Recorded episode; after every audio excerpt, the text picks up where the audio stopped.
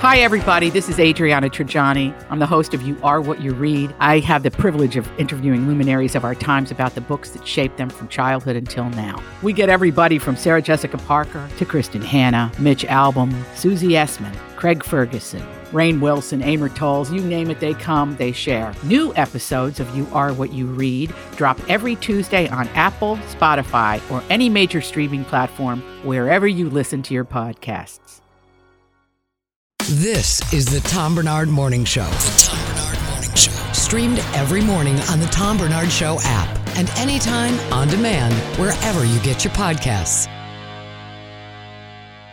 We are back, ladies and gentlemen. Boy, I just been I've been scrolling through about um, five different publications, and I will tell you this: that we're about right now 24 hours away from the real beginning of Christmas, because it's always the Friday before Christmas where it all starts. Whether it's on a Friday, Saturday, Sunday, Monday, Tuesday, Wednesday, Thursday, doesn't matter.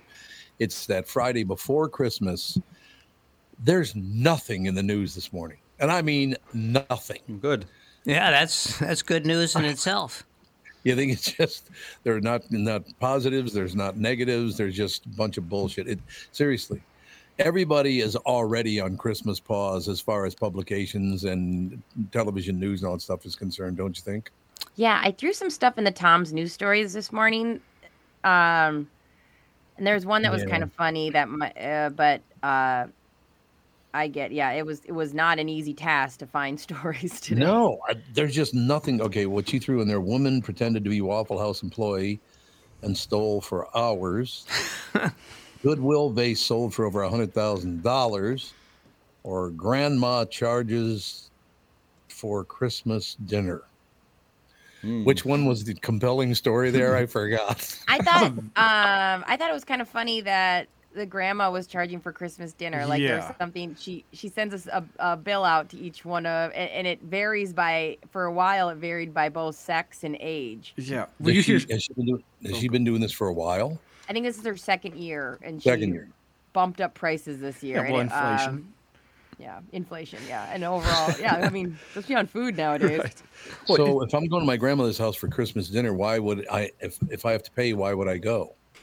Yeah, it sounds like a great way to alienate your family. well, I mean, it's Exactly. like it's like a. I get it. If I'm grandma and every year, I like she spent, let's say, you know, a couple hundred dollars on feeding everybody, and people just show up with nothing. Like I get that kind of concept. Or you hear about it at weddings where if you RSVP yes, and now they paid for a meal and you don't show up, and people will send them a bill like, here, here's what you owe us for not showing up. But yeah.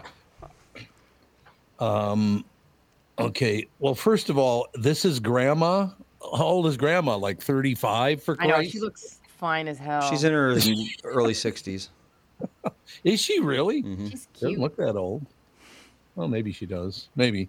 Yeah, women just look a lot, lot, lot younger than they used to, don't you think? Yeah, it, they did men this do too, thing, Tom. I think you'd appreciate. They took like somebody who looked super old, and they gave them an updated hairstyle and outfit, Mhm. and Yep. that changed everything. The hairstyle Oh, yeah. changes Yep. everything. Yeah, the grandma hair really does age you. Yes. Yeah, that that blue hair. Not The blue necess- hair will do I it. think that's been out of style for a while now, but Well, yeah, but um, women in their say 70s and 80s are pretty much out of style. that is true. What's the exchange rate uh, right now between pounds and dollars? Does anybody know? Uh, I don't know, but I did look up the 15 pounds is twenty dollars, so it's uh, it's a little. What? About a buck and a half. a pound Yeah. is about one point two seven dollars. Yeah. Yeah, but grandma's on a on a fixed income, Mm-hmm. you know, and and she's got a lot of medical things. Yeah, I mean, Yeah. I can understand it. Uh, generally speaking, when I've been to these sort of things, everybody brings a dish, but I guess that's not always the way it's done. Well, it says here Carolyn Dundridge or Dudridge, 63, previously made her adult relatives pay up to 15 pounds, while her youngest grandchildren got a 250 uh, pound bill each. But this December, it has gone up to cover the increased cost of living and rising food prices. Carolyn from Fairwater in Cardiff, Wales, described a general food shop in the uh, current climate as just horrifying. First, she got the idea to make guests fork out for her turkey dinner when her husband died in 2015. She even tells her loved ones to transfer the money straight into her bank account because it's easier to keep track of any stragglers Absolutely. in her own family. Cash app's always open. Yeah. now I have a question. So Grandpa died. Honey, why don't we take over and invite Grandma to our house? Yeah. Right? Mm-hmm. Why wouldn't they just go to your house? Have Grandma come to your house. She, she doesn't have to do a damn thing. I don't know. I mean, I feel like in today's world, a lot of times back in the day, it was easier to buy a house that was a little bit bigger for less money. So maybe so the rest of their family just doesn't yeah. have enough space, and it's easier, you know, location wise, or if it's a central location. But yeah, definitely. If Grandma asked me for some money, I'm Grandma. Yeah, I'll give you more than Right, fifteen pounds right? to help pay for the, to offset your costs. Absolutely. Plus, for how much I eat at grandma's house, 20 bucks is a steal. oh yeah. Oh, there you go. Um, this is brought up in the middle of this story, so it's uh, apparently a reference to another story, but this is a real story in on the BB in the BBC or on the BBC, I should say. How will Santa find me if I'm homeless? Oh my God. What the hell kind of article is that? It's, Oh, no, it's an eight year old kid Yeah. asked it. Oh, oh God, that's terrible. Oh. I Oh, don't like this conversation. now, see what I'm saying though? Why would they put that right in the middle of the grandma deal? That's sad enough. Now you got to make it horribly sad. Well, you know, it's the most communicable time of the year, so we're used to certain negative aspects, but I see what you're saying. I was, you know, I was at the grocery store when you go to Tom uh, uh, yesterday, and uh, it seemed to me that they had really upped the volume of the Christmas songs. Oh, really? It's like they're kind of blaring them out now. And and look, it's better than the the uh, you know like the the Muzak, the old Muzak. Like they'd have like a violin version of uh, of a uh, you know of a, Beatles song. So Right. I don't I don't really mind the Christmas music, but I would like to be able to tune it out at certain times. I understand that 100%. I also don't understand. uh, So, this kid that wrote this was eight years old. I, I read it for a little bit, and once I read an 18 year old kid home, I was like, Eight I got old, out of there. 18. Or, no, eight. I'm sorry, eight year old Eight. Marcel. Eight year old Marcel. Aren't you old enough at eight to know there is no Santa anyway? Thomas. I'm just asking a question just in case. what do you mean just in case? Well, one thing we know, there's no Santa for this guy. No, For Yeah. me. I'm sorry, but uh, by the time I was about eight, nine years old, I'm going like, yeah. That's about when I stopped believing, I think. yeah. eight-ish. It's just, eight years old. It's pretty late to be thinking, oh, well, how's Santa going to find me? Well, Santa's a lot smarter than you, kid. That's how he's going to find you. Don't worry about a thing. Right? right. Stolen Christmas light leaves village heartbroken. See, I love these Christmas stories. You all these positive Christmas stories. Then it's the eight-year-old who's homeless. Then it's somebody stole all the Christmas lights from the entire town square. I mean, why do people have to act like that at Christmas time? Explain that, or any holiday for that matter. It sounds like a real double double decker sauerkraut and artichoke sandwich with arsenic sauce. Ooh, I love that song. With arsenic sauce. Is that Thurl? What was his name? Thurl Raisin Ravenscroft. Thurl, Thurl Ravenscroft. That was him. Yep. You're a mean one, Mr. Grinch. I love that when he sings that song. So, yes, okay, let me put it this way for the eight year old Santa will find you. Don't worry about it. Everything will be fine. You're not putting enough faith in Santa. Just shut up, believe in Santa, and you'll be fine. Yeah, Stop Right. bringing us down. Yeah, kids, you stop dragging us down just because you're not getting anything for Christmas. Oh, wait a minute. I shouldn't have told you that part. What? Hey, let me just tell you something. We were beyond dirt poor when I was a kid. We were so deeply in debt after my old man went to the nut house and my mother's would diner waitress making a buck fifty an hour. We always got Christmas presents. My mother busted her ass to make sure, saved all year to make sure we got Christmas presents. So maybe, kid, at eight years old, maybe you should blame it on your parents because they've done a horrible job.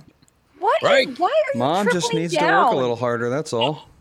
I'm just saying, if the kid's got bad parents, that's uh, his problem, you know.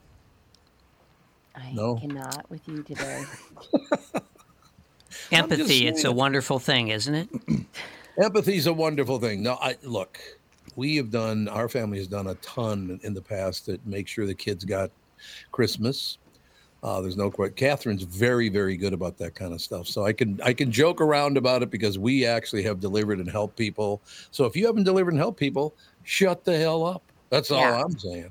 I I know I totally know you're joking. I absolutely know you're you joking don't. because if that kid rolled into your studio today, you would Oh, be God. you'd have that wallet out so freaking quick. We'd get like a know. rash from just whipping it out. No, I'd be like, That is gross, a. British person. Yes. Go What back do you to give your me island. for? I'm British. I Exactly. need pounds.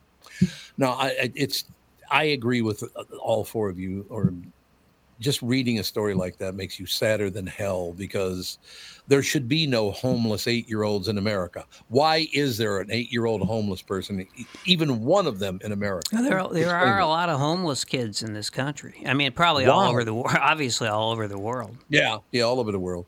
But why in America? Still the richest company or country in the world. I mean, some of the smaller ones are richer, but I mean, you. I mean, Saudi Arabia. If we're talking about like literal homelessness, like you know, living in a tent Yeah. and stuff like that, it's you know, a lot of it is like the parents making very bad decisions, Exactly. or you know, sometimes war is involved, of course, that sort of thing, yeah. or like you know, extreme tragedy. There's nothing you can do about it.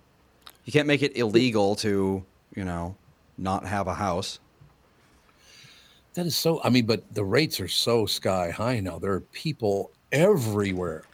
Well, I went for a walk this morning. There was a guy sleeping right in the middle of the sidewalk, and he was totally covered with blankets, so you couldn't see him at all. But he was right in the middle of the sidewalk, mm-hmm. sleeping. And I thought, why are you doing that? Odds are he's a drug addict. Go. Well, he probably is a drug drug addict. That's exactly Yeah, right. there's there's there's mental illness and Yeah, there's yep. addiction and yeah, there are a lot of causes, but it it's uh, you know there's I, I don't think there are many cities in which this isn't a pretty big problem. Yeah. Well, like, No, what can you? So, some guy, you know, he's a heroin addict. He doesn't want to live in a shelter because they'll make him stop taking heroin. What- Yeah. how do you solve that problem? Well, and the shelters are kind of uh, there's really no, you know most of them have a no vacancy sign these days. That is very, very true. But is it only going to get worse as the population gets bigger and bigger and bigger? No, until we solve the underlying problem. Yeah, it's it's going to get worse. Yeah, I mean, and you, you know, you look at there. Uh, People don't realize. M- most of us don't. I don't even realize it, and I hear them talking about it. The extent to which there are all these people who are just shuffled back and forth. You know, it could be a homeless shelter. Uh, it could be a rehab place. It could be a group home. And there are all these places where people just go from one to another to another. And, you know, we don't, I mean, we, we, will, we will walk past uh, some sort of a group home, you know, if we're, if we're outside at all, all the Right. time, and we won't even know it's there. Yeah, that's true. That's very, very true. I, I just, uh, yeah, the whole thing just makes me really sad because, and I'm not trying to start any border battle here. That's not what I'm saying. But it certainly doesn't help that all of those drugs are coming across our border now because it's wide open. Yep. And they end up in every major city in America. We, why we're allowing that, I will never understand. Why are we allowing just because the people coming across might vote for you? Really? Mm-hmm. So people have to die so you get more votes? Really? That's how you think, huh? Well, another thing about like you know, if you're the mayor of a big city, the more destitute your population is, the better, because then you can Yeah. promise hope and change. And Yep. even though you never deliver it, they're not going to remember. No, that's been a problem for many, many years, and it's getting worse. Do you think the homeless problem is just going to continue to get worse and worse and worse as more people are born every day? And I mean, is it going to get much? I never ever thought I'd see the day where there'd be tent homes in every major city in America. I never thought I'd see that. Uh, but it's everywhere now, right? Too many problems that the average person is not ready to accept. I guess makes me sad though. Particularly at Christmas, it makes me sad. I mean, I didn't know that that whole area in St. Paul, under the bridges and everything, there are tent homes everywhere over in St. Paul now. Yeah. It's Which- you know there are, there are so many causes, so many different causes of homelessness, Yeah. and, and I think all of us, depending on our, our view of, of life, our Weltanschauung, I think so many of us want to say this is what it is because that's the thing that we're most pissed off about or that we're most concerned about. But it's lots and lots of things. No, it is lots and lots of things, but also there's a situation. Nobody in my family could ever be homeless. Mm-hmm. It just would would not happen because I'm not going to put up with it. I'm not going to have somebody, a relative of mine, living out in the street. No, not not happening. Now, I'm not saying that I'm better than everybody else because I would do that. I've got a pretty good job, so I can, you know, afford to help people out like that. And some families don't have any money. But I, I just, I could not put up, I don't even give a damn. It's my third cousin. I could not sleep at night knowing that my third cousin is sleeping under some bus bench. But a lot of these people are completely estranged from any kind of family. They are. They are. And that's another part of it that estranged relatives, yeah, what are you going to do? Well, I haven't seen one of my brothers or one of my sisters in about 20 years. Yeah. But they're not homeless, don't get me wrong. But yeah, I mean, that turmoil breaks families apart. There's no question about that. Oh, yeah. The sad thing about it is some of it's political, and that's why I, I hate politics so much. Well, that's that is one aspect for sure. You know. It is, yeah. It absolutely is. But I just really wish it wouldn't be like that. You know what I mean? Yeah. I mean, what we're doing today, ladies and gentlemen, is kind of looking at life toward the because there's only one more episode of the show before Mm-hmm. Christmas and the end of the year is coming up. And what happens is, as you get closer and closer to that final Friday, the news disappears. And if they can deny it all they want, but this is the best you can do, really? Well, I haven't is, run across but, a story yet today that's worth even talking about. but this is the time of year also when you get those stories about the cat who got left at home when people moved from California to New York, and then the cat showed up. The cat You know, shows up. I mean, that's I love those stories. The cat came back. Where are they today? I'm looking for them. I can't find them. Mike, where do you find them? I think you just have to Google uh, "cat disappeared, came back home" or something like that. Uh, That's the they're deal. out there, but Just go to AOL keyword cat. That's it. AOL keyword. Is there still AOL? I didn't even know it still existed. I don't think AOL has been a thing for quite some time. Hey, hey, That's what I hey, thought, hey! but- Come on, I, I still use that as my email. You still got your old. I Actually, remember actually, you may not know it, but AOL email is still very popular. It's not like dominant, obviously, but You it's still very it? popular. Do you pay for it then? No, I would hope not. I'd hope not too. I remember my Wasn't mom. AOL the fir- My mom used the prodigy.net email address for ages and ages. She did. That predates uh, predates even AOL. yeah, I haven't even heard of that. That was one of the first ones. Jrdogs at prodigy.net. Oh, that's right. I remember that. JR Dogs at Prodigy. That was it. You're right. Still remember because it was our first ever email address. I hope she got rid of it because people are going to be going to it right now. It's, she hasn't had access to it in 10 million years. Well, I, you know, one thing I like about AOL is that it's, of course, I, this would be true of any other one, but like, you know, the other day, a friend of mine, uh, a guy by the name of Will Shapira, who was a, a yeah, he he had been my friend for many years. Um, Will was an old guy who uh, basically I uh, Steve Cannon bequeathed him to me because the guy didn't have many friends. And uh, so uh, Will, going in, going into his mid seventies, started to slow down. We'd play tennis together, and uh, then we, well, you know, we'd hit the ball together. But he he couldn't really move much, and then he had a balance problem. And one day, uh, I went to meet him at the tennis court, and he was uh, wearing knee pads and a helmet and and people people like at the adjoining courts were they like were smiling at me, giving me that huh, you know, very you know sweet smile. Like, isn't it great that this this little guy there is uh, you know he's he's willing to he's willing to pretend to play tennis with this uh, guy who's obviously mentally disturbed. And uh, so, so, but Will, Will, I I hadn't talked to Will probably in 10 years before he died because he had the pariah complex and he needed to basically offend and eventually uh, detach from all of his friends. So, you know, I like I just I like being able to go back into into the uh, into the uh, bowels of the AOL community and just just look at emails like I, I wanted to see the last email so I just that he exchanged with me so you know I go back 10 years you know in you know in 30 seconds now obviously you can do that with other sites but you kind of get comfortable with one site Yeah, there's a one Google Groups. It's got all the old Usenet uh, stuff Yeah. on there from like the early '90s, and it's inter- interesting to see some of the conversations people were having on the internet in like you know 1992. So what did they put up? Well, first of all, the first thing I ever saw being downloaded on a on a computer when the internet became a was starting to become a big deal.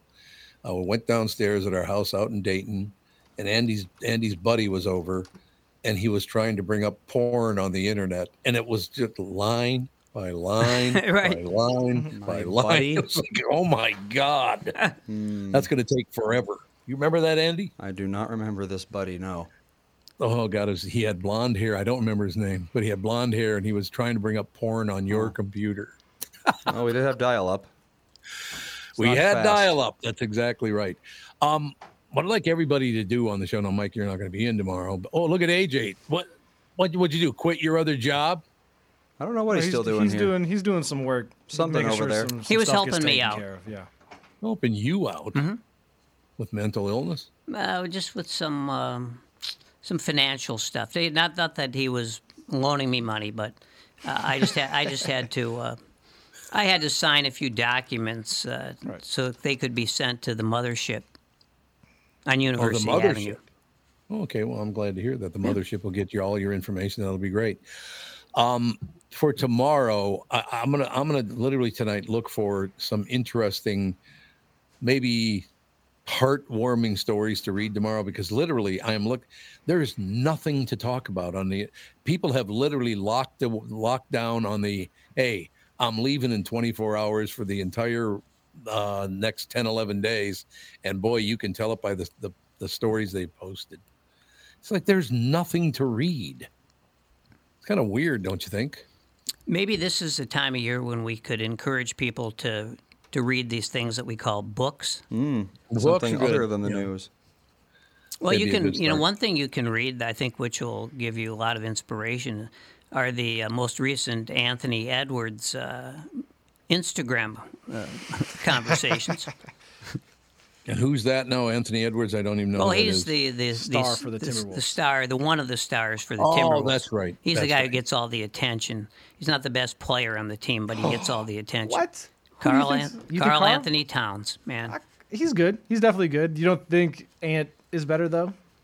No, I don't. I really don't. Why do you like Karl over? Because Karl does so many different things. He, He's Mm-hmm. not just looking to, to pound his stats.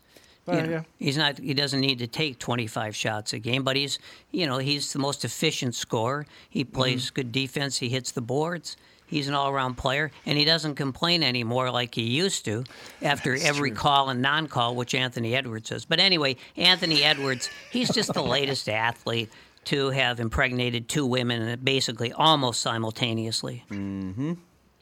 that shows responsibility right there doesn't it Yeah. So he he he's the the uh, the text messages. He apparently he impregnated, and I didn't know what this was when I read it first, but an IG model. Yeah, it's a all an IG model is an attractive woman that uses a lot of filters and probably has a lot of plastic work done that doesn't have a real job. Yeah. Yeah, it's like Me. Brittany if she just started posting a lot of pictures on Instagram and then she makes like up me. that I'm a Instagram model. So it's yeah. Yeah, and so basically, what what uh, what Anthony Edwards was saying was uh, like get da, or get oh I don't know it was get a abortion. Yeah, not a lot of grammatical. Uh, yeah, sense it's made. like this is if you read this, it would be fairly clear that this is a guy who really, I mean, I, I hate to use this word, but basically illiterate by by Mm-hmm. our standards, you know, uh, but not by a basketball player's standards. And but the the strangest thing he said to this woman was, "Get a abortion."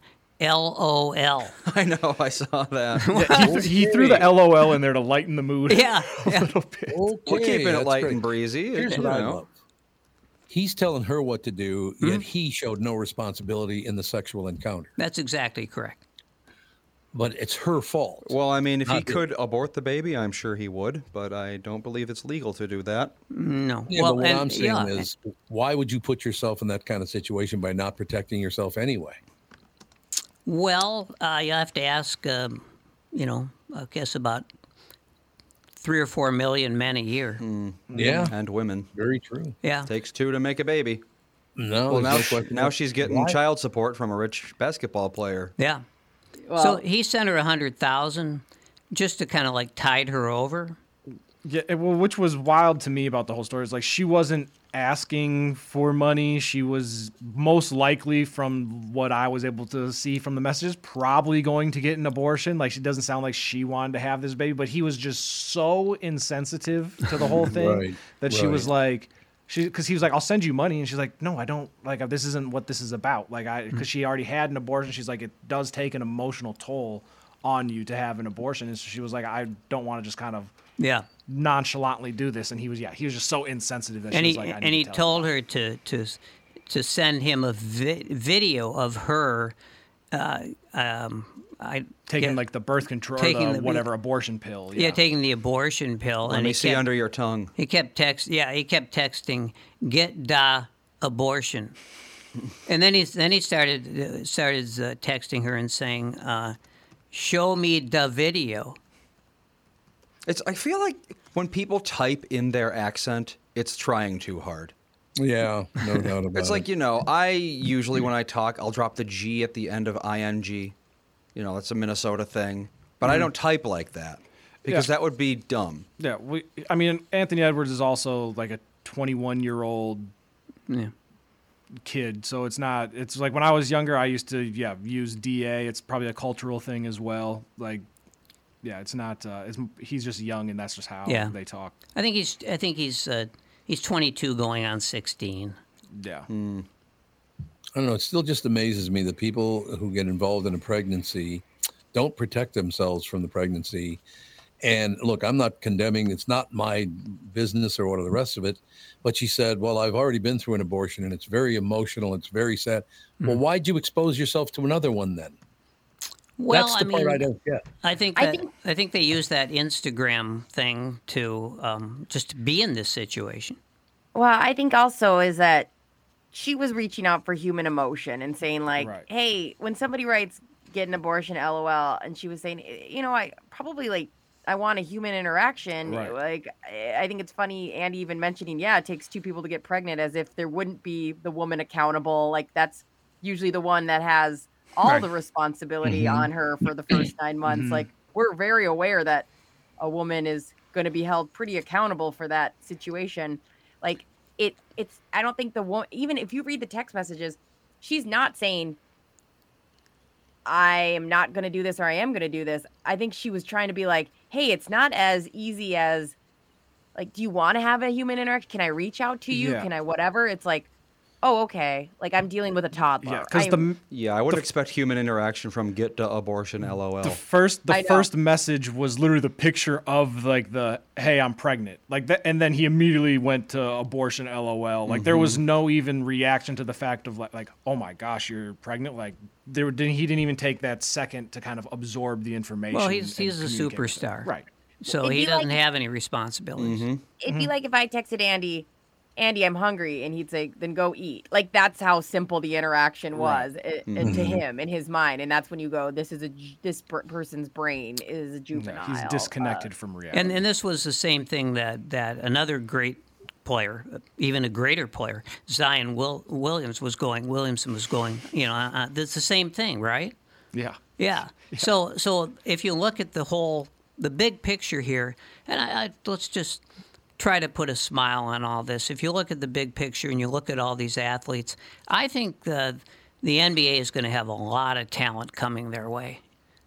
Just in the next What a 10 great idea. you know, I mean, yeah, it's because uh, because of these these fine athletes who are making sure that uh, the DNA trail leads straight to the NBA in the next twenty years. Also, this isn't a new phenomenon. Like, who was it? Wilt Chamberlain back in the Yep. day. He slept with what was it, like a hundred plus women throughout his career. oh, And more so- than that, I think he claimed in the thousands, didn't he? Yeah, so it's yeah, so this is not anything new. That's just uh, today's athlete. Yeah. We got to take a break because Kristyn Burtt will join us right after this. This is the Tom Barnard Show.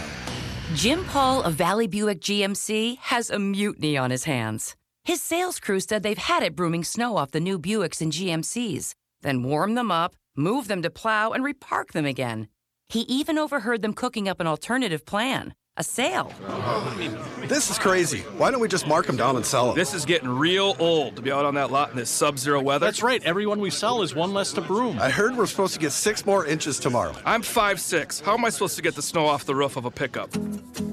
I'm Jim Paul, and well, car dealers do have all kinds of crazy sales. This idea probably makes more sense than most. There's plenty of inventory, so okay, the crew has decided. Yeah, now we're talking So then it's official. The We Don't Want to Broom snow sale is in full force at Valley Buick GMC in Apple Valley and Hastings. Snowy inventory priced real right at valleycardealers.com. This is Bob Sansevere, and I want to tell you about Dave Bialke from Bialke Law. Dave represented my wife Mary when she had a significant workplace injury. She was very happy with the job Dave did. If you have a work related injury and have Dave represent you, I'm betting you'll be happy too. Dave is a down to earth guy. He grew up in northern Minnesota, rides a Harley, and worked various jobs doing concrete, electrical, plumbing, roofing, and carpentry work. Dave works for people with work related injuries. If you work construction, or anywhere for that matter, and you're hurt or even just hurting, you should talk to Dave. Let's face it, our bodies wear out. If your body is worn out from work, if your knees or back or shoulders hurt from things you do at work, do what Mary did. Call Dave and talk to him about it at Bialke Law to set up a free initial consultation consultation. The number to call is 763 571 2410. That's mm-hmm. 763 571 2410. Or visit bialkelaw.com. That's B I A L K E law.com. You know the song Kokomo? It's supposed to be off the Florida Keys, right? Hate to break your Beach Boys bubble, but that's a fictitious place they made up for the song. Fortunately for the rest of us, the Florida Keys island chain are as real as the taxes you have to pay in Minnesota if you're a resident. Now that's a reason to move south. In addition to Florida and all of Monroe County being beautiful, the Keys from Key Largo to Key West are even more beautiful. This is Tom Barnard, part-time Florida resident myself, and if you want a second house or a new retirement home or want to become a Floridian, may I suggest you contact Matt Carlson from One Key West Realty. Matt grew up in Litchfield. He's a super real estate agent when it comes to finding your tropical island space in the Keys. He lives there and here, and Matt knows what's best in Key West to buy for your second home in Florida. Matt teamed up with fellow Minnesotan from Sartell and Alexandria, Kristen Eklund, who's one of the top mortgage brokers in the country from Coast to Coast Mortgage. She'll get you the financing you need to buy a home in Florida or in Minnesota. Matt's part of the Lake Sotheby's International Realty Group here in Minnesota, and Kristen, his mortgage colleague, lives and works in the Keys, so they both know the Florida Keys new and existing homes for sale and are Minnesotan through and through. Contact them by heading to onekeywest.com. That's onekeywest.com. The new Tom Barnard Show is proud to have partners like Bradshaw and Bryant, My Pillow, and North American Banking Company founder, chairman, and president Mike Bilski. I've advertised on Tom's show for years, and the reason is simple. My business is recognized because of the ads, and that recognition has created growth. What business doesn't want to grow? I highly recommend the Tom Barnard Morning Show for your advertising. Grow results for your business by partnering with the Tom Barnard Show. Visit tombarnardshow.com, keyword partner. All these crazy alien stories can't be true, can they? Hey, it's Stephen Diener, host of the Unidentified Alien Podcast. And whether you're new to the conversation or have been looking into it for years, you need to check out the fastest growing alien show out there, the Unidentified Alien Podcast, or UAP for short. There's a crazy amount of alien encounter stories out there from all over the world. And the beauty of it is that I bring them all to you and let you decide what you believe. Download and subscribe to UAP on any of the major podcasting platforms. And you can also find it on UAPpodcast.com. This is the Tom Barnard Morning Show Podcast. All right, Kristyn, save us because there's nothing in the news. So we've been just basically talking about how horrible human beings are. Uh, well, I'll tell you another thing that we predicted here is probably going to come true. I feel like we start need to start making bets on some of the predictions we make during this entertainment segment. Okay. Because it looks like Warner Brothers, which of course owns HBO and Max, is going to be merging with Paramount. Yep. And we just saw Showtime merge with Paramount Plus, and this would create another big, huge streaming service because everyone is trying to catch up with Netflix. They are indeed. Yeah, it looks it looks like Warner Brothers, of course, owns CNN. So they were t- talking about this a lot and wondering how that was going to affect them and will things change. What I'd like to see is whoever owns Fox and CNN um, be made to tell the truth. That'd be great. Is that ever going to happen? Well, understand this: if Warner Brothers and Paramount also merged, you have them owning CBS News CBS, and. CNN. Yep. So you've got to sit there and realize how how things are going to play out. Less choices for people, and again, the bubble has burst on the peak TV period. It's so weird how it all just sort of like shifted. By the time we hit the end of this year, the bubble has officially burst. Meaning what? Well, it's going to be because we're going to have less choices. It means less content. So they're Mhm. going to be looking for quality over quantity, which isn't necessarily a bad thing, but we aren't going to have the choices that we had even just a year ago or two years ago. And it's probably a time for everyone to kind of take a look at your subscriptions, see what's working for you and what's not, because everything will be merging, prices will be going up. So if you're Hmm. locked into something for a year, stay there don't cancel. Um, and Mhm. other ones, you know, if you've been thinking like, oh, I've been dying to have uh, Paramount Plus or Max, maybe now's the time to add it before the prices rise again. And Kristyn, think- with the um, with them kind of merging and going quality over quantity, do you think they'll start doing more of the week by week? We're just releasing, you know, one episode, two episodes, because we're already kind of starting to see that. Would that will that become more popular? Yeah, it's a great question. We're, we are seeing less of the binge mentality, which Netflix got us very used to, but they're finding that in order to keep people around, especially when it comes to subscriptions, it's better to stretch it out over, say, 10 to 12 weeks, even eight weeks, instead of people going, Well, uh, it's coming on a, a full weekend and I can just binge watch it and then cancel my subscription after a month. They Mhm. want to keep your dollars as long as possible. Well, that would make sense, no question. Um, we were talking about this earlier, about an hour, an hour and a half ago on the show, something like that. That there's a lot of great drama right now, and Paramount is one reason there's a lot of great drama because of Taylor Sheridan and all the rest of it. But other than a few shows like Abbott Elementary, there's is anything funny on TV anymore? Hmm. it's a good question. Not I know. I, I cannot wait until February 7th. I literally have it marked on my calendar because I know it's the Okay. Super Bowl, but I know that right after that is the debut episode for their third season of, of Abbott Elementary. So Yeah, I'm like, yeah. got it marked. I, you know, it's it's a tough landscape right now. After coming out of a pandemic, after coming out of two strikes and extreme budget cuts and layoffs here in Los Yeah. Angeles, it's going to be it's going to take a while for all things to shake out. I think it will get better, but it's going to take a couple of years for everything to just sort of like start getting back into a good rhythm. And what happens with all of these mergers because I don't think this will be the last merger. A lot No. of these streaming networks cannot survive on their own.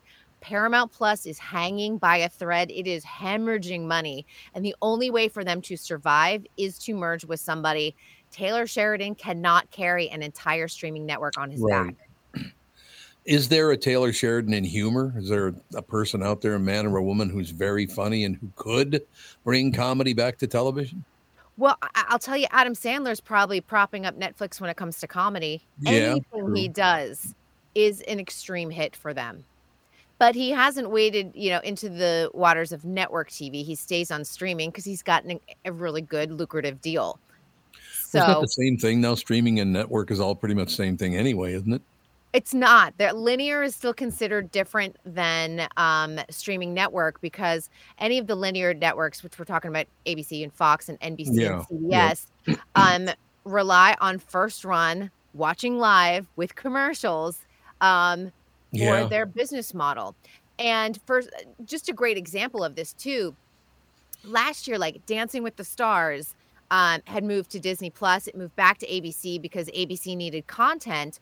And um, when it was on Disney Plus, I could watch it at 5 p.m. Well, this year, I, again, I had to wait. So it was live to tape for me. It was no longer live. And I asked ABC, I was like, why can't we watch it at 5 p.m. on Disney Plus? Because they were doing, um, it was running concurrently on both networks. And they said, because of affiliates' rights, that keeps us stuck in that sort of agreement where ABC has the first right to air it live and then it can go everywhere else. So that means people in other time zones have to wait. So it's one of those things that linear TV is still stuck in a lot of affiliate agreements that are holding it back from being, Yeah. you know, pushed into what we've all become accustomed to with streaming. There was a great article this morning about Norman Lear, and it kind of asked the question, at least what I took away from it was why can't we find another Norman Lear who, because he changed comedy on television forever. There's no question about that. There's got to be a man or a woman out there right now who could do the same thing for this era. Why are we having such a hard time finding them? Well, first of all, I, I would say Norman Lear was allowed to push the envelope when it came to Yep. comedy. I don't think you're Yep. allowed to do that anymore, particularly on linear TV. That won't happen. Um, I think also uh, shows were given more time to sort of breathe. They were given Mhm, yeah. 25 to 30 episodes a year so the audience could discover them, so the storyline could come out. And now it's like, listen, you get eight episodes, and if you don't hit that mark, even with Netflix now, they're like, see you later. You don't get a season two, and the story ends right there. You know, and, and I would think there's a Norman Lear out there, but t- if you're Yeah. a Norman Lear today, probably couldn't get a job. Probably not. You're probably right. And for just what Kristyn said too, you can't push the envelope anymore. Yeah. So nothing's fun. You can't make fun of anything or anyone anymore. Well, where's humor going? Right? I mean, what how are you going to be funny if you can't make fun of everything?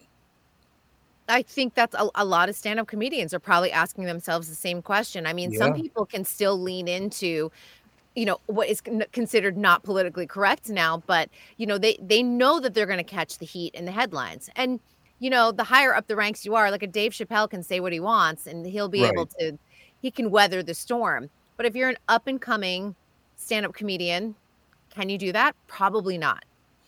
So if today he was an up and coming comedian, his Chappelle show would have never made it on television. I don't think so. Well, he probably wouldn't have been obsessed with transgender people either. You know, when he was coming up, because You you think he was gotta you gotta say he's kind of he's kind of like you know stuck stuck the knife into his own comedic routine. He could be funny. He was obviously a comedic genius at one time, Mm-hmm. but but he's not anymore because he's just stuck. His recent stand-up is really not good. It's just No. bitter ramblings. Yeah. Oh, is it? I didn't. I didn't like it at all. bad. Yeah, that's. I mean, I'm sorry, but the blind white supremacist, you're never going to find a better bit than that. But I don't know if they would allow that on television anymore. I don't know. Yeah. Was what about funny. even like a an Eddie Murphy, like his, his raw stand up, delirious? I, I wonder. Right. I mean, I I I watch those nonstop, but I wonder now if like they debuted now, what people would think. Yeah. Yeah, I, I, maybe we can't ever be funny again because you're making funny fun of something or someone, and we just can't have that. I mean, Jesus, are, we're mature enough to understand that it's not real, that it's humor. Well, it probably we? says something about the shift in our culture. Yes, Yeah. there's no question about it. People don't want to laugh. Yeah, and I think you like you actually have to be funny because people I think are kind of raising the bar for what is funny. Like back when bathroom humor, for example, was you know everybody's go to. Now, when as people's kind of standards change, just because you're making fun of somebody doesn't mean that it's necessarily funny. And so if it's funny and you do it in the, the right way, like a Dave Chappelle or a Bill Burr today, or Shane Gillis released a Netflix special that was hilarious where he made fun of a bunch of mm-hmm. people. You can get away with it, but you just have to make sure that it's you know o- over the top funny and not Yeah. just whatever mean spirited. And Tevin, you know, I don't know if anyone saw it, but Saturday Night Live, uh, the last episode Oh, yes. of each year, yeah, uh, Colin uh, Jost and Michael Che, every year they do that final episode of the year. They kind of write jokes for each other, and they're Mhm. completely inappropriate. Um, It was pretty good course they- stuff. It was good stuff. Yeah. I mean, Yep. I was laughing, and, and it's stuff that obviously it touches upon the race issue because Michael Che is black, Colin Jost is white, um, and because they're writing them for each other, they're extremely inappropriate. Mhm. But it's funny because you are in on the joke, Yeah. and you know it's okay to laugh, even though Colin Jost, who did he have? Um, They, Mike, who did he have next to him? Um, Colin. I can't remember who they had it- next to him, but it was she marched with like Martin Luther King or something like that. Yeah, she was a civil rights activist. Yeah. Let's put it that way. That was really strange too, because you didn't really understand. Well, who is this person? at, at one point Colin like makes some really bad black well I mean Michael Che wrote it so he makes like a black bad black joke and he just looks at the lady and he's like I didn't write this like I'm so sorry he apologizes to her and she was like shaking her head. It was Yeah. great because she was obviously in on the joke too. Mhm. And the audience, we knew what was happening. Um, and that's when I find like, okay, we can actually laugh at this and understand like there are times when we can laugh about the difference in races or how Mhm. inappropriate humor can be, but it can also be funny if done in the right setting and done really well. But don't people understand that anyway? I mean, no. I go back once again to Richard Pryor, who changed comedy forever. I knew he wasn't talking about me. I was not offended by any of it. Why would you? It was funny. But the 70s, I feel like even if you look at like cinema, you look at comedy, you look at TV, it was so much more edgy than it is now. All in the family. Um George Carlin, you know, Mhm. as you just mentioned, Richard Pryor. You look at movies and, and what how, what they represented. They were gritty, and that's I think that's where we were in the '70s. But in 2023, we're in a much different place. But it's a worse place. It's not funny anymore. Yes. It's our Depends. I mean, like an Abbott Elementary is very funny. It is. It's a good show. Um, as it goes along, it's getting more political. I have noticed that, which I whatever. But the first ep- for the first season, it wasn't political at all, and now it is getting political. Which we'll see where that goes. It might be good. It might be horrible. Who knows? And now you got it these two ruin the show. studios, and, and they're they're worth what, like about ninety billion dollars between them, right? Something like that. And um, so, the you know that once the money completely takes over, Yeah. the comedy's probably going out the door. it's not going to be around. That's exactly what I've been talking about all morning, Mike. I don't think comedy's even going to exist in another 15, 20 years. We're not Oh, going to laugh. Yeah, I don't, know, I would, I don't know. I would agree with that. I think no. I mean, if you go to your local comedy club and you go catch a show, like stand-up Mhm. comedy is doing just fine. Like they're still very, very funny people. Minneapolis has one of the strongest comedy scenes um, Yep, in the does. nation. So yeah, it's stand-up comedy isn't uh, isn't going anywhere. And it's gotten a lot better. The Mhm. local scene has gotten a lot Yeah. better. And I know because, you know, I used to book comedy acts. And, and so, Mm-hmm. you know, like 25, 30 years ago, I can tell you, it was, you go to a comedy club, it was pretty tough to find any local person who was actually funny. Mhm. And now there's a ton of them. yeah, absolutely. I think also Netflix doing all the comedy specials has gained a renewed interest. I think a lot of the Mm-hmm. Mhm. comedians also have podcasts Mhm. that also creates a renewed interest because I know I didn't pay attention to stand up comedy probably even five, six years ago. And now I pay way more attention. I watch specials, I listen to podcasts. And it's fun to sort of discover new people and follow their career. Are there a couple of good uh, good specials out now on Comedy Central or, or wherever it is? Are there a couple you could recommend?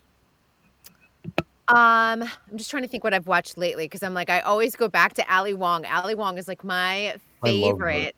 Yeah. Um, Fortune Feemster is another one. I like a lot of female Yeah. comedians. Yep. That's sort I of like where I've been gravitating toward.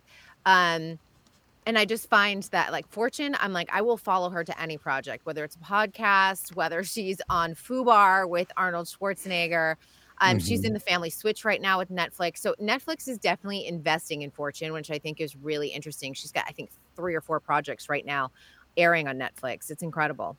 One of the reasons that I am concerned about this is that that now, and this is a new show, and it's going to take a while. I understand that, but we used to have comedians on every Thursday and Friday of every week, and they just don't come out anymore. It seems You because know- I don't hear them anywhere else either. I listened to Chris Franjola, his podcast cover to cover, and there is some strange sort of like, um, I don't know, like reluctance to do it. I think because they work Yep. at night and then they have to come Yep. to radio early morning. Yeah. 'Cause He even talks about it. He's like, oh, you know, I'm going to like Syracuse and I need to do the club asked me to do a promotion on the radio. And he's like, you know, I'd be kind of like begrudgingly do it. So th- Mhm. I, I don't know what that is because uh, like on the Hollywood, like kind of like acting side, Uh, even on the host or reporter side, if someone was like, "Can you come in at like four in the morning to promote your project?" We're like, Yeah. "Yeah,", and we'll come with like hair and makeup. We're so happy Yep. to talk about ourselves and our project, but there's something about comedians that they don't want to do that, which I think is funny because I would think that you would love to. Well, a lot of times, if it's a comedian that's going to be a big name, that's going to be a draw, they're like, I don't need to do your random radio show or local whatever because, like Big Jay Oakerson, for example, he has a podcast um, uh, Church in the Wild or something like that that he does. And when we booked him, he went and did radio, but literally everybody that showed up to his show had his podcast shirt on. And so like Yeah. they're like, I don't Yep. need to go do the show because I have my own podcast that's popular and people are gonna come out regardless if I do your show or not. So I think that's where you get a lot of pushback. But you'll get local people where they're like, I don't have that huge following. I need to, you know, leverage your audience to ha- try and get some attendance to my show. Yeah, that totally makes sense too. And and uh, to your point too, Kevin, Tevin. Why did I just call you Kevin? Tevin. I've been called worse. I was like Kevin, Tevin, Kristen, Kelly, whatever my name is. Whatever. I know, just Tristan. but it- it's one of those things um, that uh, I- do think if you're listening to a podcast regular and you're following a comedian, you Mhm. probably knew about this stand-up date three months ago. So you're Mhm. pro- you're absolutely right on that. It's just too bad because it used to be just so damn much fun. I mean, there were times we had three in at once. It was unbelievable. Uh, you know, like I said, Andy and Alex became friends with some of these people, and like I said, Gilbert Gottfried and Andy. Just to watch those two talk back and forth was a, it was phenomenal to Oh, watch. Gilbert was back. the greatest too. The comedians just got so bad. Yeah, that's why we stopped doing them. It's, it was our choice because Fridays It was. became like the downer episode of the week because it was always like some hungover guy who doesn't feel like being funny. Oh, he's clearly been watching the news for a very long time. Mm-hmm. Um, and they just come in and they're just like you know low energy. All they want to talk about is the you know ripped from the headline story of the day. It's like Or they, or they Ugh. just wanted to attack me for uh, 20 minutes. That's true, which I encourage. well, that can be It's funny. phenomenal. It was no, I mean, literally, it would be so incredibly much fun. It was unbelievable. But the great It- ones, you know, the, the best comics were always the, the best the best guests. Yeah. The mm-hmm. ones who Yeah, really didn't were. need to be there were always the ones who were most generous. Yep. No doubt about it. Well, So, and, that's uh, the thing. That's what surprises me because there is so much narcissism in Hollywood. Like, I'd be happy Mm-hmm. to promote my projects. Do you know what I mean? I'm happy to talk about myself, but uh, I think that that's kind of an interesting thing. But it's like the old school comedians that you're talking about. They're like, absolutely, I'll come, and and maybe some of them even remember the days of just showing up on Johnny Carson and not having to talk about a Yeah. project. They actually just Yep. came to have a conversation and have a drink and a cigarette. Um, and that aspect of conversation and interviewing is kind of a, a lost art form. Oh yeah, nowadays I- you get people that are like, "Hey, I need you to ask me about this so I can do my Mm-hmm. my bit," and I'll sit here like I've sat and watched bring comedians in to do Tom's show, and they'll literally have their paper s- Yeah. out in front of them, and at break they're crossing off. Okay, I just did that bit. I did this bit. All right, we're gonna come back with this, and it's like that's not good to, or fun to listen to. Well, and one thing that helped a lot in the very beginning was that people didn't know what a podcast was. So we'd be like, hey, can you come on our podcast? And they're like, I don't really know what that is. So sure, let's see what happens. And then it mm-hmm. always Right. ended up pleasantly surprising them. Now, podcast is kind of synonymous with like, you know, every group of friends has their own shitty Right. podcast. Right. Yeah. And so people are like, oh, I don't want to be on your podcast. There's a billion podcasts out there. Why would I bother? Um, If they did their research, though, they would know. I mean, your Yeah, but- listeners, Tom, are so amazing. They They. DM me, they send me emails. They will think of something and they're like, I thought of you, so I sent this. They're so kind and loving and very loyal and passionate, which I appreciate. What's so amazing? Our audience, I look at the the breakdowns and all this stuff. The audience on on the old Q show and this audience now, um, because I have some people going, well, you know, I should should I have them you, use a code word? And I said, my audience basically is very well educated and they have a lot of money and they don't give a rat's ass about promo codes. You got to remember that. Now, yes, you should ask most people to use a promo code. I understand that. But my audience, I they don't give a rat's ass about stuff like that. So the thing about coming on this show, you're going to expose yourself to a completely different audience. There's no question about that, which I think is a good thing, right? Oh, absolutely. I mean, and I think that that, you know, for comedians, that should be the selling point. Like you're opening yourself up to a new audience that may not have heard you before. You know, Paul Mecurio came in last week and he just hit two home runs, one on the morning show and one on the afternoon show with the family. He was so enthusiastic. But Paul and I have known each other for 20 years. That's the big difference. Most of the comedians that do come in now, and, and the sad thing about that is we lost so many during COVID. My God, did a lot of comedians die.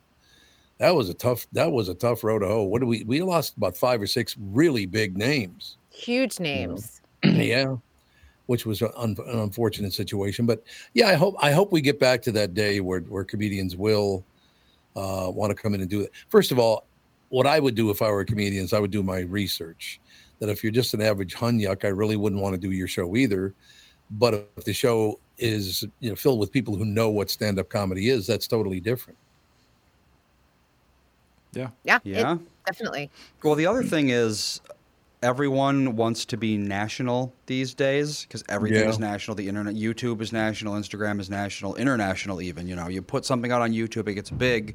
It's now big in, you know, 80 countries.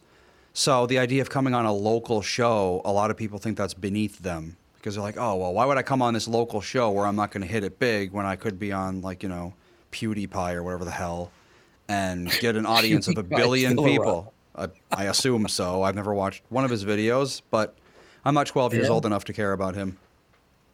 I suppose that's true. All right, Kristyn, we got to wrap it up. Any closing words?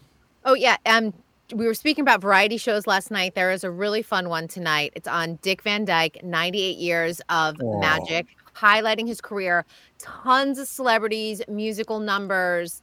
It's on CBS. I say don't miss mm-hmm. it. I have a couple friends that worked on it and they said it was spectacular and they love that he's still here and we're honoring him while he's alive instead of doing a memorial. He's still alive. Yeah, it's a great thing. Yeah. Jeez. He is. I hope he's not Oh, doing good point. pratfalls anymore. You know what I really you know, he loved still about does that? dance. I've interviewed him a few times. He is so incredibly kind and sweet. Huh. And he said he still exercises, and he said that has been one of the keys to his longevity. Wow, he looks Mm-hmm. really good for 97. I got to, or 98. I have to say. I think everybody who's alive looks good for 98. Well, yeah, that's there's something to be That's said for that. true. He has a youthful energy about him. I think that's also what makes Yeah. him really special. I don't even have my youthful energy anymore. Yeah, that, but that is true. You know, if you can still, if you have a sense of humor when you're 98, you're probably okay. Yeah. You know what I love about Dick Van Dyke? I knew which network was going to have him on because he's that kind of guy. He put it on CBS, which hmm. made him very famous. Sure. I think that's terrific. Yep, I mean- they've been loyal to him. He's loyal to them. Yeah, I think that's a wonderful story, right? That in and of itself is just a great story. Loyalty is a great thing, no question about it. Now, tomorrow, when you leave at this time, it'll be, oh, we won't talk to her for 11 days because of Christmas. What are we going to do? Right? You guys will be happy to have a break for me, and we'll come back refreshed on January that's not true at all. Not true at all. All right, well, have a magnificent day. We'll talk to you tomorrow. Sounds good. Take care, everyone. Kristyn Burtt, ladies and gentlemen, we'll take a break. Be right back. Wrap things up right after this. This is the Tom Barnard Show. Listen live on the Tom Barnard Show app or at tombarnardshow.com. Tom here, and I want to discuss a partnership that has been wonderful in my life Zerorez Carpet Care. Very good friends of mine. Nothing is better to someone with a family than having a completely clean home. Your carpet is the biggest filter in your house. If you want to talk about pet dander or foot traffic, dirt from the outside, they all eventually reside in your carpet. So, Zerorez Carpet Care. Listen, around the holidays, you need to contact zerorezminnesota.com or call 952 Z E R O R E Z. That's 952 Zerorez. They clean your home with their electrolyzed pH elevated water that doesn't use chemicals or soaps that smell like a janitor's closet like other cleaning services. How about a Tom Barnard deal? Well, here it is. Get three rooms, zero resified, starting at 129 bucks, and don't forget your air ducts. Mention me, and they'll discount your air vents by 75 bucks too. This is for the entire month, so call them right now, 9520 res, backward or forwarded, spells the same, or book online, zerorezminnesota.com. If it's available, ask for them to come to your place in the Tom Barnard named service truck. What an honor that was, by the way. Just mention me by name and get the special deal to get your home clean and your heart happy. Zerorez Carpet. I'm so happy to welcome back our longtime friend, Sabre Plumbing, Heating, and Air Conditioning, to the show. I've known Steve, the owner, for many years, and I completely trust Sabre to keep my house comfortable. Why? Sabre does everything the right way, and they always put the customer first. I love the team at Sabre because their service experts are experienced NATE certified technicians, not salespeople. Their pricing is completely upfront, and they fix only what needs to be fixed, nothing more. Sabre is dedicated to giving customers what they need when they need it at the fair price, keeping your family safe and comfortable without breaking the bank. Give Sabre Heating and Air Conditioning a try. I know they'll take care of you just like they've taken care of me and my family. Whether you need a new Bryant furnace or air conditioner replaced, or just simply need a service call to get you going again, go to sabreheating.com. That's S A B R E heating.com. Sabre and Bryant, whatever it takes. You have all helped support My Pillow and their employees in these tough economic times. Mike Lindell knows this and continues to give back to listeners with great deals on his most popular products. Right now, you can save 50% on Queen and King pillows and the original My Slippers, and the My Pillow six-pack bath towel sets are back in stock. The proprietary technology makes them extremely absorbent, yet still provides that soft feel you look for in a towel. Set comes with two bath towels, two hand towels, and two washcloths. Regular price is $79.98. And for a limited time, you can get this six pack towel set for only $39.99 with promo code TOM. That's a 50% savings. So go to mypillow.com, use promo code TOM to save 50% on the MyPillow six pack towel sets. That is just $39.99 for a set. This deal will not last long. Enter promo code TOM for this special and many more. This is the Tom Barnard Morning Show podcast. There you have it, ladies and gentlemen. Little news, little information. Time for holiday hijinks, eat and play at these 11 Twin Cities entertainment venues. You guys do this kind of thing? Oh yes, oh, absolutely. yeah. 100%. You do? Okay. Because I don't I might need some help with this. From classic arcade games and rows of pinball machines to mini golf, pickleball, and axe throwing, getting out of the house has never been more fun. Uh, way too often uh, for apparent uh, grown-ups. Oh, apparent grown-ups. I like that. The notion of uh, play gets left by the wayside with everyday worries about uh, the incessant demands of work in all its uh, tedious forms. But inside these venues, the only work is figuring out how to keep score when the vibe hits, uh, even before a group of uh, party ready friends finishes crossing the threshold. You know you've teed up the best kind of night. The stinging, uh, excuse me, the singing bell uh, of a one game, the smack of a paddle against the ball, or the uh, thunk of a beanbag sliding across a board. So, where are these places? Where, where are the biggest venues for this kind of thing? Oh, they're they're all over the place. There's one uh, that's really good. It's called the Burrow. It's out in Victoria, and I believe there's one in Oakdale as well. They have Okay. like axe throwing, uh, arcade games. There's a bar, mini golf. So it's like adult arcades essentially. There's one downtown. Uh, it's called Puttery. That's mini golf uh, themed. So yeah, you can go all over the place. and Well, there's good time. Brittany. There's that place that uh, you you you love. Hmm. You take your your uh, your nephews to used to anyway. You know the place with the miniature in, indoor miniature golf and all the other stuff.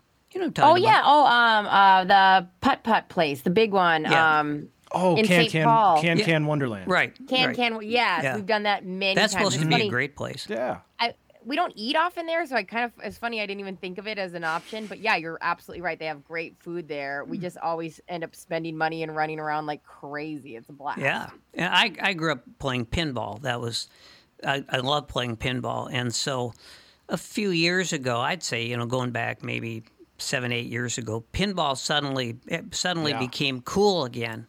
And but the problem was uh, the the great thing was especially for people who had played pinball over the years was they had the, some a lot of the classic old pinball machines, and those pinball machines required a lot more skill Mhm. because there were all sorts of things you could do that you can't do when the ball is traveling 90 miles an Yep. hour. Yeah. And but you always knew if the if the when you walked in, you would always know if the pinball machines were genuine, old-fashioned pinball machines that required a lot of skill because they would almost always be out of order. Do they have pinball machines that aren't classic and old? Oh. is there a such thing as a new pinball machine? Oh, like, Like, cause what was it? I don't think it's. I think it changed to something else now. But it was Tilt over in Tilt. Uptown. Right. That was. Yeah, I've been they in had a there, lot yeah. Of, they had a lot of pinball things. Or that's Up Down. Also, in Uptown has a lot of the classic had arcade new stuff? Uh, Tilt, I believe, had some. Like, I guess I don't know. Yeah. It Huh. looked newer to me. I guess. Yeah, no, I've, I've been in those. I've been in Tilt, and uh, there's another place that was on um, like uh, like 28th Street in Lyndale or something. You know what I'm Mm. talking about? But anyway, Yeah, I think, they yeah, I had think you're talking about Up Down. they had a yeah they had a ton of pinball machines, and some were genuine. Some of them were the old mechanical machines, which Mm-hmm. were they, they were the gold standard. And then and then of course they had a lot of the, the newer machines. When I say newer, maybe they were only you know 15 years old. Yeah. But the, but those machines were all digital, and those machines didn't require a lot of maintenance, so they became very popular with the people who owned them or rented them. But those machines, the, the ball, it was basically like they were specially designed, I think, for meth addicts. Oh, Not as much fun. be. You got to have that uh, reflexes. Yeah, Yeah. yeah, And you couldn't freeze the ball on the in the flipper. See, with the old machines, you yeah. could freeze the ball on the flipper. Right, And right. that was really where the skill came in. Yeah. There are a couple of names. Uh, just want to know if you guys ever been there. Lit Pinball Bar. Used to, we were Liquor, Liquor Lyles was on Hennepin Avenue there. Uh, Ever driven been to past Lit it. Pinball. Driven past it, but never went. No, he's been in it. Up Down. What's yeah, Up great, Down? great place in uh, Uptown, off of Yeah. Lyndale and Lake Street. Mhm. It And the Oh, okay. pizza is phenomenal. Yeah, it's and really they good. have a spot too where you just play um Nintendo 64 Yep. where you have on Nintendo the 64. and it's Wow. like I know and it was like Mario Kart just on these big Yeah. screens and it's it's Yep. so fun. they But the, but the problem is, uh, pizza and pinball do not mix. Pizza and video games, yeah, you're gonna get the, Yeah. those controllers are gonna need a nice hosing down That is afterwards. correct. Yep. And I would say for at least for an arcade, relatively clean. Like it's not like you don't Yeah. you're not feeling greasiness on any of the games it's and stuff. They keep everything nice. So God, they got everything covered in here. This is this is a pretty amazing list of, of places. If you want pickleball, Minneapolis Cider Company. You ever been Yep. there? Oh, Been yeah. there. I was just Yep. at a wedding there that uh, we played pickleball after, so it was pretty fun. it's over in Northeast. All right. How about Smash Park? No. That's new Nope. in Roseville, I believe. a It's in pickleball- Roseville. Yep. pickleball. Yeah, pickleball absolutely. So it's a new place in Roseville. It's a massive ode to all things fun, is what it says. All things fun. all things fun. Uh, if you want an escape room, the Lodge of Lazarus Crow. You, I've never even heard of that. The You guys ever Lodge heard of that? Ra- Laz- it sounds like an Edgar Allan Poe Right. story. The Lodge of Lazarus Crow. That's the name of it. It's an escape room, apparently. I've never done an escape Oh. room. You guys ever done that? Yeah, they're really fun. Are they? Yeah, Okay. they're a blast. I I've, f- I've always had fun in them, no matter what. Even if it was easy or hard, you're just like in such a unique situation with a group of people. They're Yeah. like either you know them well and you bring them, or like randoms because you're there with two people. Uh, we always like there's always an inside joke then for the next 30 years of some weird guy that was in there or something. I don't know. They're a Mm. blast.